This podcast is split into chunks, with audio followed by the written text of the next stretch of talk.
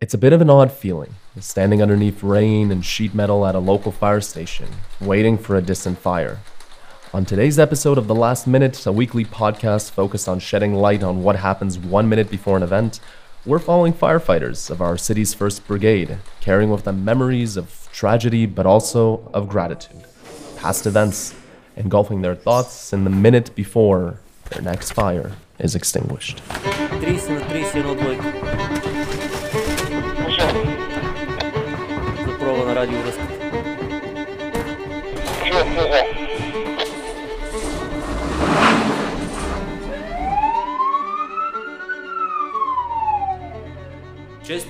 Arriving at a fire, despite the initial report, you never really have a clue about what to expect.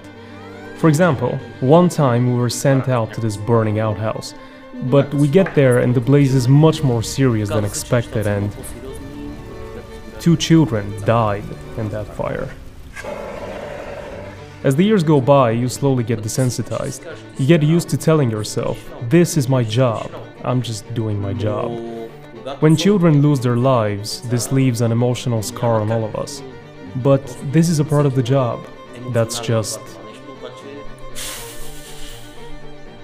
how it was meant to be. Sometimes it's different. We had an incident with a smoky apartment. It was the two of us, myself and a colleague. In one of the rooms, we found a little kid who was hiding under the table. When we took him outside, his mother was so grateful to us. Having someone thank you for saving the life of their child, that, right there, is true fulfillment.